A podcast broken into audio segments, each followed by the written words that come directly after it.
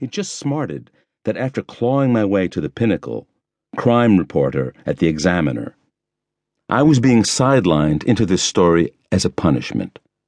More than that, as a way to keep me out of mind, while Walters worked on getting rid of me for keeps. Walters was the news editor of the Examiner and an up and comer in the Greenbeck Corporation, the company that owned the paper. We'd rubbed along fine until my accident in 43. An automobile wreck that shattered my legs and had me in and out of hospitals for a year.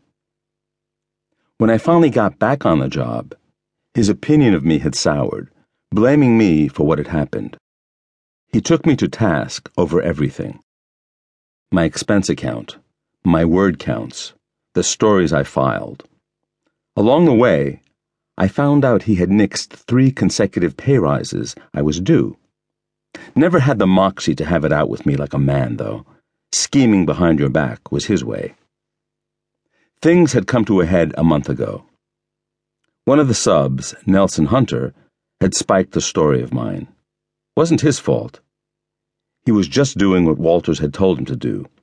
The boss man coming at me in his sly way, like he always did. I'd stormed over to Hunter's desk, and matters got out of hand. A shouting match at first, getting rough when he shoved me. I swung for him in retaliation, busting his lip. He came back at me, and it was about to turn into a Donnybrook, but the boys watching got between us and pulled us apart. When they did, I was still so hot, I picked up Hunter's typewriter and tossed it through Walter's office window. The memory of the glass shattering was still clear in my mind, as if it happened an hour ago. Ditto the silence that followed. Then the panic that rushed through my chest when I realized what I'd done. Walters hadn't been in his office at the time. It was that and my friend Sal's intervention that saved me. Sal brazened it out and told a specially convened meeting of the board, including Walters, that he saw Hunter throw the first punch, and the window got broke in the scuffle. They knew he was covering for me, to some extent or another, but Sal was a heavyweight, had enough juice with the police commissioner's office that they couldn't afford to get on the wrong side of him by calling him a liar. They sent Hunter and me home for a month, him suspended with pay, me without. When they let me back on the job last Tuesday, the travel orders and airline ticket had been waiting for me on my desk, along with a memorandum from Walters. I was off the city crime beat.